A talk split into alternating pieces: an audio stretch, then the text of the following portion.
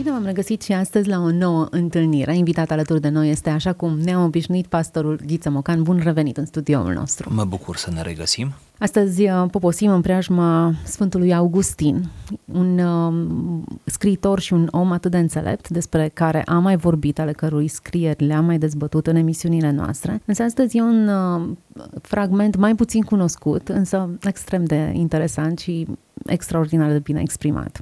Înainte să ajungem la fragment, haideți să spunem într-o frază câte ceva despre Augustin. Nu știu cât de mult ne plac africanii, ne plac. Însă, însă trebuie să spunem că Augustin, care a trăit între anii trei sute cincizeci și patru - patru sute treizeci, evident după Hristos, Augustin era un african.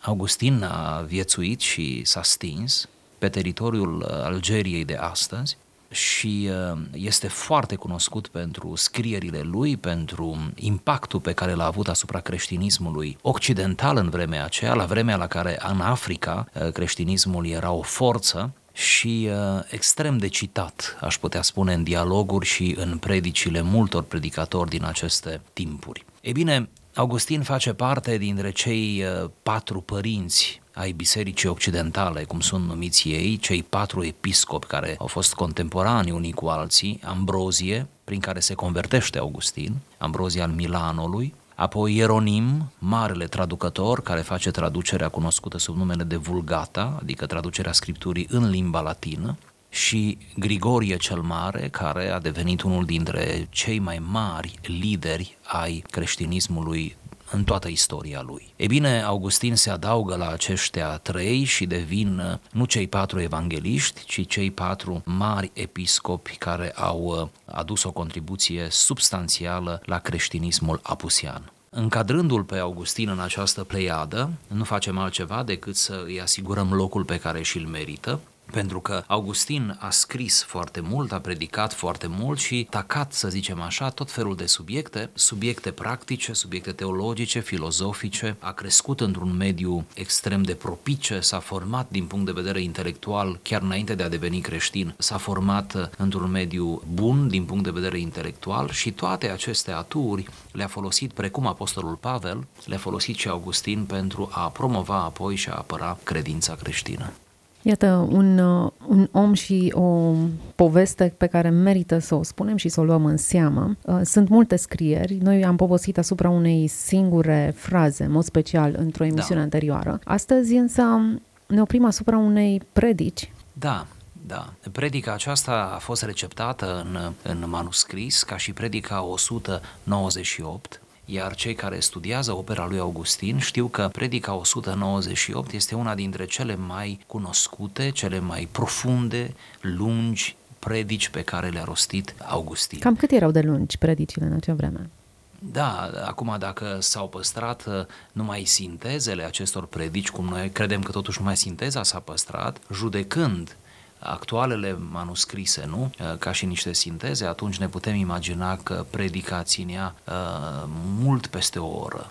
Deci se depășea o oră de predicare. Uh, se mergea spre două ore, dar nici într-un caz nu se cobora sub o oră, pentru că, să nu uităm, pentru ascultătorii din vremea aceea, fiind analfabeți, neavând acces la lectura textului propriu-zis, prin predicare ei cunoșteau realmente Scripturile, doar prin predicare. În contextul în care ei erau analfabeți, cât de mult înțelegeau? Pentru că mie mi se par extrem de complexe și profunde, chiar dificil pentru înțeles, pentru noi care suntem toată da. ziua cu Scriptura în casă. Totuși, paradoxal, înțelegeau destul de bine, cu condiția ca să vină regulat la biserică. Pentru ei, a merge la biserică, a-l asculta pe mai marele lor vorbind, predicând, era ceva vital, pentru că doar așa își sedimentau cunoștințele despre Scriptură și despre Dumnezeu. Era vital. Și pentru noi e vital. Dar gândiți-vă, în cazul nostru, cât de mare este tentația uneori de a sta acasă, pentru că oricum le avem pe internet, pentru că oricum, iată, există radio, noi ne aflăm în radio acum, sunt emisiuni pe, pe televizor, sunt pe atâtea suporturi, să le avem imediat, le putem transfera de pe un device pe altul, avem Scripturile, le citim. Pe atunci erau realmente dependenți. Tehnic vorbind, erau dependenți de predicarea mai marelui lor și asta responsabiliza foarte mult predicatorul. Poate mai mult decât îl responsabilizează asta. Erau citite aceste mesaje? Erau spuse din minte? Existau schițe? de, de obicei, din câte eu știu, erau spuse din minte. Din nou trebuie să apreciem, dacă lucrurile au stat așa și dacă au reușit să ducă firul acestor mesaje, să aibă această coerență, nu? Și o retorică extraordinară, asta arată cât de bine stăteau ei din punct de vedere intelectual și în persoasiunea lor. Da. Și numai atât, fiecare cuvânt pare gândit. În vorbirea da. liberă îți scapă câte un cuvânt care poate e mai slab, nu e suficient de bine inspirat aici, fraza pare foarte bine ticluită, așa, da. așezată, da. ca o poezie aproape. Metaforele sunt bine puse, mm-hmm. imaginile sunt extraordinare. Da, prin, prin faptul că stăruim la asta, m-aș bucura ca ascultătorii noștri să fie cel puțin curioși, să citească omilii ale lui Augustin, omilia ale lui Angură de Aur, din care am citat pe aici. Și nu numai, să, să intre un pic pe secolul acela, secolul patru, secolul de aur al creștinismului se numește, și să vadă altceva, să guste altceva, să vadă câtă savoare, câtă simplitate și profunzime în același timp. Haideți să ne apropiem de acest text și să vedem despre ce e vorba. Așadar, cităm. Și eu sunt de acord că talentul este ceva nevăzut și la fel este nevăzut și ceva de felul acesta, care este mai bun decât cerul, decât pământul, decât marea și decât toate acestea care se văd. Într-adevăr, materia nevăzută, de vreme ce este un fel de viață, este mai bună decât orice fel de materie văzută, deoarece tot ceea ce este văzut este trup. Talentul este un lucru mare. Totuși, dacă cercetezi talentul pe care ei spun că îl cinstesc, ei fiind păgânii, la ce concluzie ajungi? Oare nu este adevărat că mulți greșesc în ciuda priceperii deosebite pe care o au?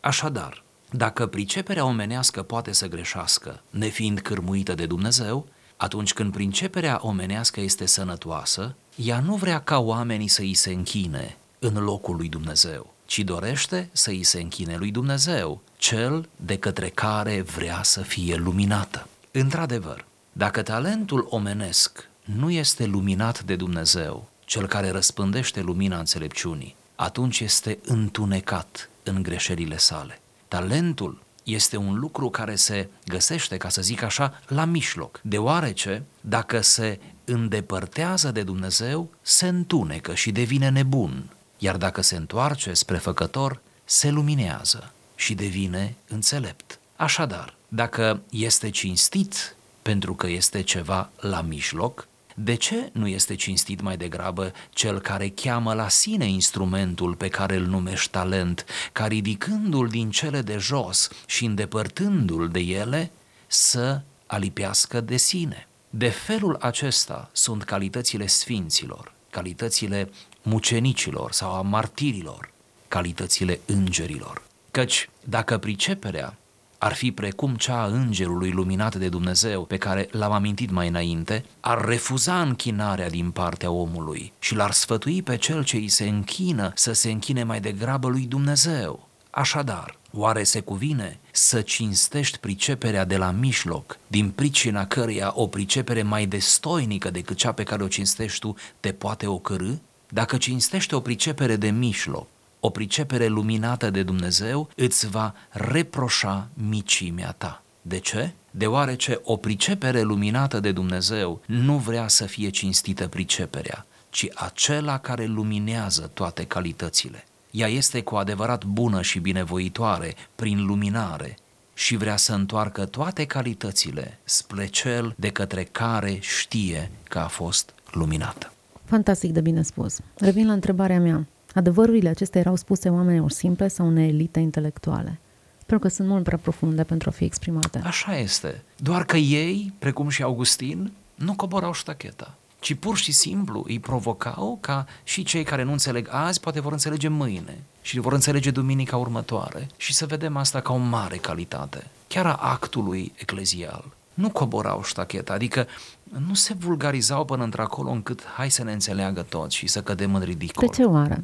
Pentru că aveau prea mare respect pentru Dumnezeu, revelație, scriptură și față de ei înșiși și de formația lor, de, de profilul lor. Și totuși promisiunea Evangheliei e că e atât de evidentă încât până și cel simplu, simplu spus poate într-un mod frumos, n-are cum să o rateze. Sigur. Și eu cred că nu ratau. Cred că ceva prindeau. Ceva prindeau. Poate o metaforă, poate un detaliu, poate prea puțin în raport cu întregul, dar cevaul acela pus lângă altceva deja alcătuiau un, ceva suficient. Și mai mult, textul acesta conduce înspre un lucru pe care cred că Apostolul Iacov, dacă nu mă înșel, îl, îl amintește, legat de o înțelepciune lumească și o înțelepciune duhovnicească, da, care nu ține foarte mult de capacitatea intelectuală de înțelegere a unei persoane, ci de o, de o înțelepciune mult mai adâncă. Da, de o atitudine corectă. Exact. De fapt, aici este o discuție savuroasă, cum deja ați observat în lectură, doar că fraza e destul de lungă, propozițiile sunt lungi și acestea sunt texte care le spun ascultătorilor, e bine să le citească și ei și să le recitească, e bine să ai o interacțiune directă cu acest text. Așa. Acum este. Facem ce putem aici.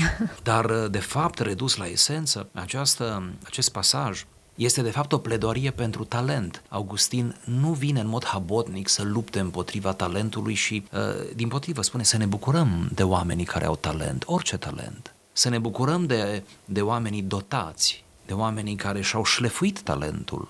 Să-i apreciem pe cei care au pregătire, au școală, au o preocupare, nu, atentă față de un anumit domeniu și devin profesioniști în domeniul acela. Să apreciem, doar că, spune el, talentul niciodată să nu-l vedem ca un scop în sine, ci să-l vedem mereu în această situație de mijloc. Zice că talentul este de mijloc, adică se află în mijloc, mereu în mijloc, și poate să se orienteze fie spre Dumnezeu, fie spre, spre om sau spre propria, propriul ego. Și, de fapt, semnalul de alarmă pe care el îl trage este avem, să avem grijă ce facem cu darurile lui Dumnezeu, cu talentul pe care Dumnezeu l-a pus în noi și să nu ne mândrim și să nu acceptăm închinare, închinare nouă, apreciere nouă și așa mai departe, ci dimpotrivă să știm că toate acestea sunt daruri și să transferăm, da, toată slava aceasta în dreptul celui care o merită, adică lui Dumnezeu. Interesant că plasează talentul în lumea invizibilă, cumva un adevăr exprimat ceva mai târziu, dacă da. nu mă înșel, de, de C S. Lewis sau de alți gânditori care vorbesc despre... Asta este despre... o notă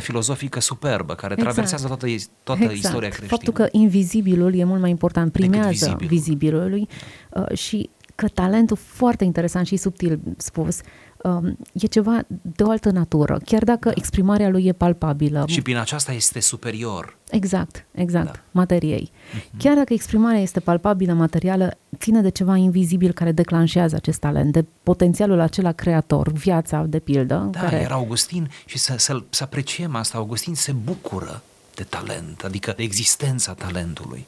Îl premiază, nu îl sancționează în discuția asta.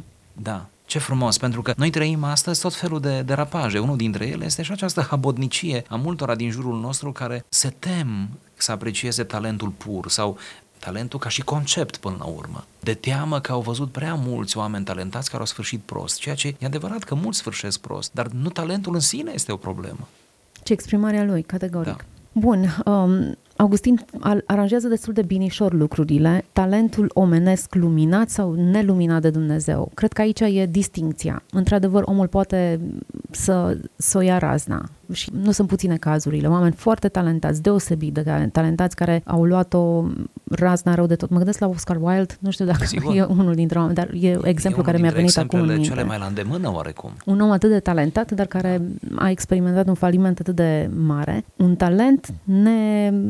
neluminat de Dumnezeu și îmi place că termenul aici este lumină. Da, din nou, talentul este pus de către Augustin la mijloc. Dacă talentul se întoarce, omul talentat, pentru că talent în stare pură nu există decât prin exprimare umană. Dacă omul se întoarce spre Dumnezeu, omul acela se luminează, primește lumină de la Dumnezeu, trăiește în lumină și îl onorează pe Dumnezeu cu darurile sale. Dacă omul se întoarce, omul talentat, se întoarce în cealaltă direcție, da, spre întuneric, el este invadat de întuneric, da? Și uh, decăderea lui este o decădere conceptuală întâi, intelectuală, nu? În necredință și apoi o cădere în imoralitate. Oricum, talentul poate să fie, iată, fie o binecuvântare, fie un blestem, poate să fie fie un urcuș, să urci pe scară, să urci pe drumul spre Dumnezeu, fie o pantă descendentă care să te ducă spre, spre drame personale de, de tot felul. Priviți, vă rog, dacă tot vorbim de, de talent, probabil una dintre zonele unde talentul se vede cu ochiul liber și îndrăgim această zonă cu toți este zona muzicală. Pentru că omul este o, un suflet muzical până la urmă. Și chiar și afonii le place să asculte măcar muzică. Și să cânte, din păcate. Da. Deci, iată, în muzică, de exemplu, talentul în muzică, unde se vede poate mai bine talentul decât în muzică și, în general, în artă. Dar muzica este accesibilă, asta spun, nu? Pictura, sculptura, alte forme de artă sunt poate mai elitiste. Dar muzica este la îndemâna oricui. Priviți în muzică și observați câte drame sau în actorie nu s-au întâmplat cu actori sau cântăreți care au ajuns la celebritate prea devreme. De altfel, un pachet de talent, fără îndoială, nu? Ceva sclipitor. Când ar fi la timp? Dacă e prea devreme. Nu știu când ar fi la timp, ce, ce pot să știu și ce, ce am văzut și am citit. Este cam așa, să nu-i lăsăm prea devreme să devină populari, să devină celebri. Ceea ce este foarte greu astăzi, pe, mai ales din cauza internetului și a rapidității cu care circulă informația. Interesant că talentul este plasat în aceeași înșiruire a calităților sfinților, mucenicilor sau martirilor. martirilor și a îngerilor. Și a îngerilor. Da. da, pentru că prin acel talent pe care, hai să-l numim sclipire, de fapt noi în momentul în care suntem talentați sau acționăm în baza talentului, să zic așa, noi chiar frizăm cu divinitatea, noi chiar ne depășim atunci. De fapt, numai în condiții de talent ne depășim pe noi înșine. Restul suntem naturali, suntem obișnuiți. Dar în sclipirile acelea ale noastre, care ne dovedesc într-un fel talentul, atunci cumva semănăm mai degrabă cu îngerii, cu martirii, cu sfinții, cu cei care au trecut dincolo de viețuirea aceasta obișnuită, nu? Mundană. Acum, ce numim noi talent s-ar putea să fie o chestiune foarte interesantă și diferit reprezentată. Mă gândesc, de exemplu, la o situație din Vechiul Testament, când Moise trebuie să facă un cort și Dumnezeu îi spune, iată că am pus Duhul meu peste doi, Oholiab și Bețalel, oameni pricepuți în săparea pietrei, muncă, eu știu, artă plastică, cum am putea să-i spunem. În orice caz, atunci când am aștepta să zică Dumnezeu, am pus Duhul meu peste cineva, te aștepta să vorbească, să, eu știu, să fie un lider influent, nu să pietruiască bine, poate ăștia nici nu scoteau două vorbe în timp ce lucrau. Dar interesant că talentul ia forme foarte diferite sau diferite de definiția noastră de talent. Sigur, talentul aproape întotdeauna iese din definiție. Fiind o formă de artă, până la urmă, artistică, o ține de artă, iar arta este mai mult decât ființa, sau cum să spun, mai mult decât viețuirea, nu ființa. Noi, în general, avem prejudecăți față de toate, inclusiv față de talent. Pur și simplu facem o listă de talente, în mintea noastră, uh-huh. vreau să zic, nu o scriem nicăieri. Și atunci, dacă cineva nu este pe listă, dar totuși ne atrage atenția, ori nu-l vedem, ori îl judecăm greșit, dar el de fapt are o, o chemare. Din perspectiva aceasta am putea zice că fiecare om este talentat exact. la ceva. Talentul are de a sta de talent, vorbă da. cu oamenii, de a asculta, da. de a Iar din consuma. punct de vedere creștin, foarte bine am subliniat, din punct de vedere creștin, prezența Duhului în creștin generează o formă de talent sau generează o anumită chemare. Care poate fi foarte atipică față da. de ceea ce noi numim talent. Da, Cel puțin în cazul acesta ce este da. o sută la sută. Pentru că noi avem o problemă, mai ales cei de azi, prea mult legăm talentul de popularitate. Exact. Prea mult credem că cineva talentat e doar acel care a străbătut, care are nu știu câte like-uri pe net acum pe YouTube-ul lui sau are nu știu câte de, câți prieteni sau câte vizualizări pe blogul vizualizări, personal. Da. Iată, câți ne-am cunoscut și încă o să mai cunoaștem în întâlnirile noastre uneori pasagere, oameni care ar merita să aibă milioane de vizualizări, dar care nu au apărut în mediul acela, dar care pe noi ne-au îmbogățit și de care ne simțim atât de atașați și de legați. Iată o discuție în care ne propunem să înțelegem câteva lucruri pe care Augustin le spunea și nu pot să scap de exercițiul ăsta, de a intra în papucii celor care ascultau aceste predici. Pentru contextul în care trăia Augustin, ce însemna talent? Cum ar trebui să lecturez textul acesta de prisma celui care îl primea? Cred că aș fi mult mai apropiată de intenția sigur, autorului. Sigur. Pot să încerc să vă spun cam cum era în epocă. Arta era la mare valoare atunci. Bună oară, arta retorică era la mare valoare. El însuși, Augustin, a fost la începuturi profesor de retorică.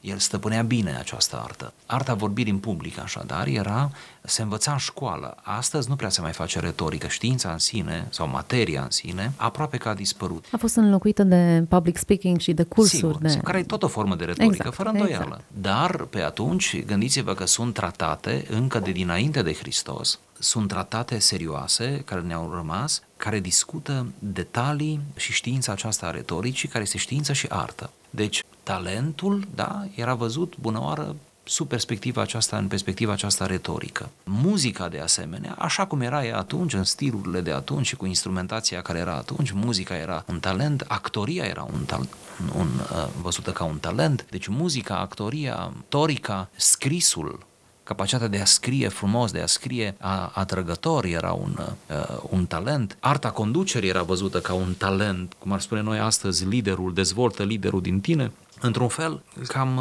principalele talente pe care le vedem și astăzi, nu? Care, iată, persistă în istoria lumii. Bun, traversăm atunci secole și ajungem în zilele noastre, în condițiile în care talentul deja îi îmbracă forme foarte diferite. El e recunoscut, așa cum vorbeam puțin mai devreme, în funcție de popularitate, vizibilitate și încă în funcție de un ingredient, bani. Dacă talentul tău îți aduce bani, e talent, da. Îl validează. Și aici avem va... dimensiunea mercantilă a lucrurilor, nu? Până la urmă totul devine comerț. Și e legitim până la un punct, după aceea devine o primejdie, un materialism, după aceea, în fine. Ce ar fi de subliniat aici este că doar cu talent, fără muncă, fără rigoare, niciun om talentat nu poate să, să învingă, fără munca din spate. Nu există talent în stare uh, suficientă, adică doar talentat și, și atât. De exemplu, cineva este talentat la muzică, dar nu dorește să pună mâna pe instrument și să muncească, nu dorește să învețe, nu știu, notele muzicale, mm. dar el e talentat la muzică. El nu va ajunge niciodată în sfera înaltă a muzicii,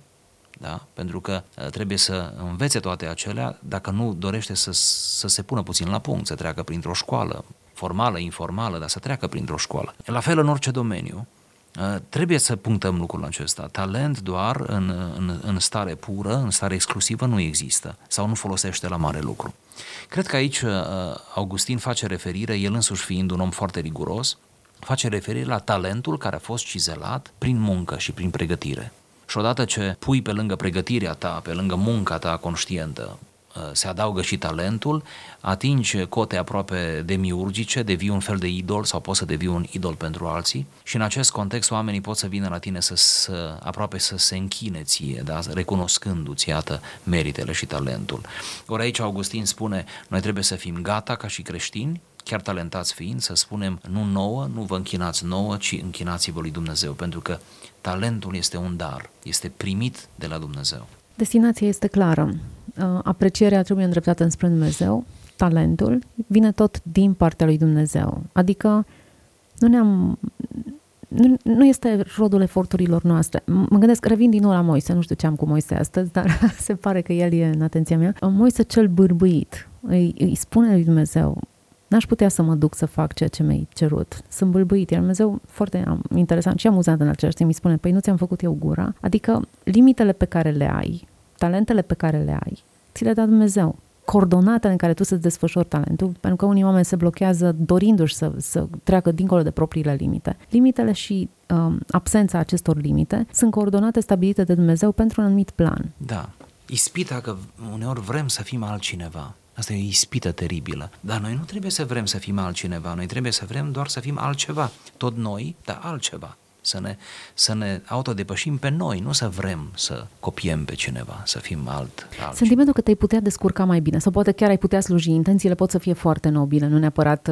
aș vrea să mă bat cu cărămida în piept, ci chiar, uite-te, aș vrea să fac ce, ce, să fac o schimbare în lumea sau în contextul meu. Sentimentul că dacă aș avea mai mult talent, dacă aș avea mai mult din asta sau din asta, aș putea să fac mai mult. E un sentiment da. fals până la urmă. Asta e o ispită, nu? E o ispită, exact. Pentru că e o frustrare care te face, la un moment dat, incapabil de a face și cât poți să faci. Sunt atâția care nu fac cât pot să facă, deși ar fi ceva minunat, pentru că ei mereu visează la ceva mai înalt, la ceva mai mare, la ceva ce, ce nu au. Hai să facem cu ce avem, hai să lucrăm cu ce avem. E un gând înțelept, nu? Pe de altă parte, cred că avem nevoie de aceste limite sau de conștientizarea micimii noastre, să-l citesc exact pe, pe Augustin. Da.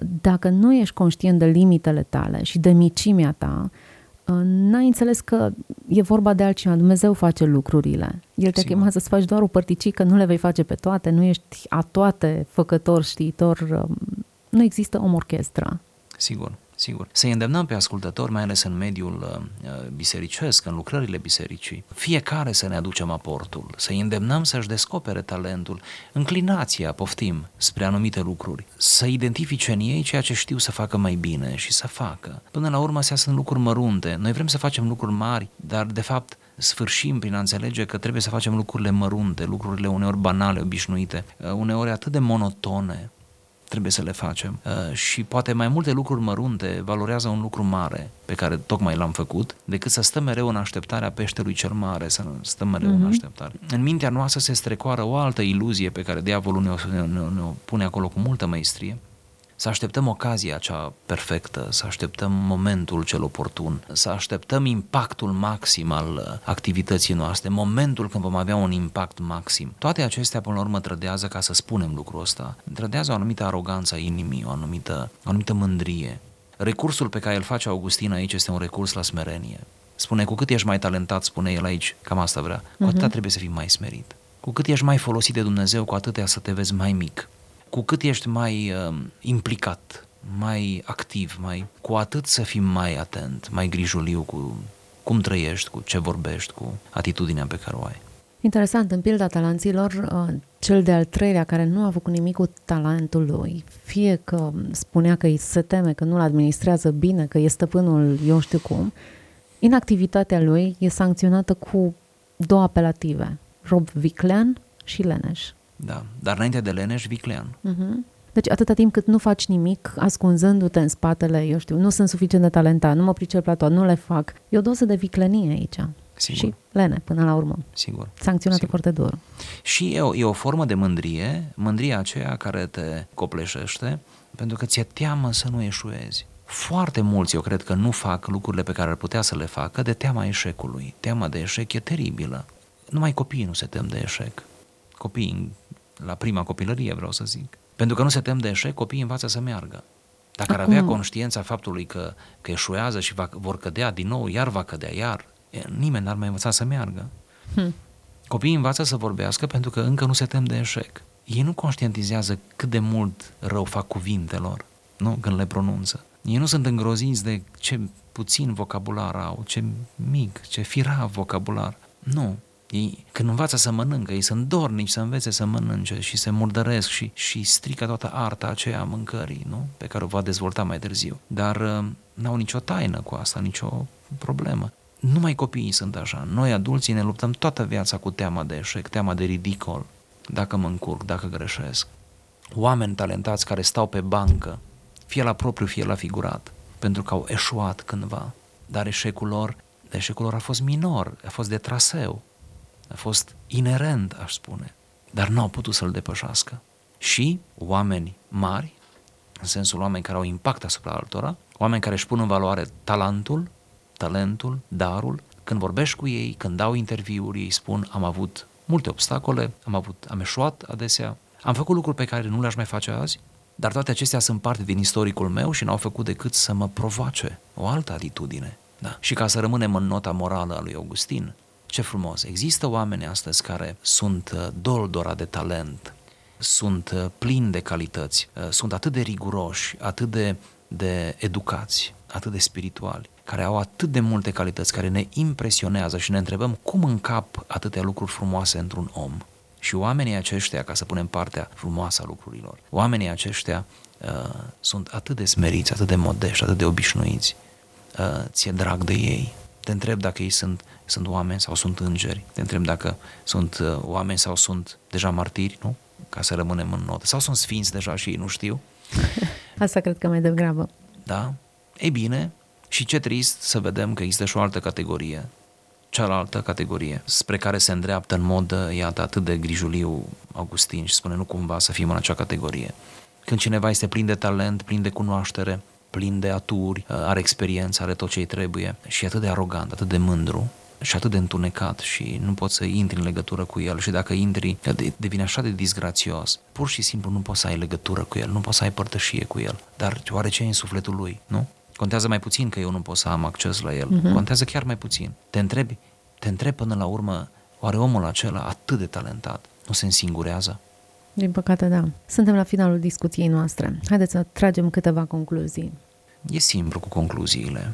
Fiecare să privim în noi și să vedem oare ce a pus Dumnezeu în noi. După ce descoperim, să cizelăm. Să cizelăm, să nu lăsăm în stare pură. Nici aurul nu se vinde în stare pură, nu? Nici diamantele nu se vând în stare pură. Nimeni nu ar da bani, spunea cineva, pe aurul scos ca zăcământ din pământ. Nimeni nu l-ar plăti. Nimeni nu ar plăti un diamant proaspăt scos de pe fundul oceanului. Toate aceste metale prețioase, ca să ajungă să aibă preț, ele trebuie șlefuite, ele trebuie să treacă prin procese riguroase, științifice. La fel și talentul nostru, nu? la fel și chemarea noastră, să o cizelăm. Dacă vom începe să facem asta, vom, vom și culege roadele, vom vedea cum Dumnezeu creează prin noi, ne vom simți uneori unelte în mâna Lui. Faptul acesta ne va smeri și mai mult, ne va responsabiliza și mai mult, ne va face bine. Slujind, învățăm să ne mântuim pe noi înșine, învățăm să fim atenți cu viața noastră. Deci să fim talentați, poate că suntem, să descoperim ce avem în noi, ce avem atipic în noi și atipismul acela, particularul acela, să-l punem în slujba Celui Preaînalt. Doamne ajută! Mulțumesc foarte mult pentru prezența în emisiune. Împreună cu noi și astăzi a fost pastorul Ghiță Mocan. Ne reauzim data viitoare în preajma unui alt om, o altă reflecție, o altă, un alt moment de înțelepciune pe care sper să ne-l asumăm din ce în ce mai mult. Să fiți binecuvântați, toate cele bune!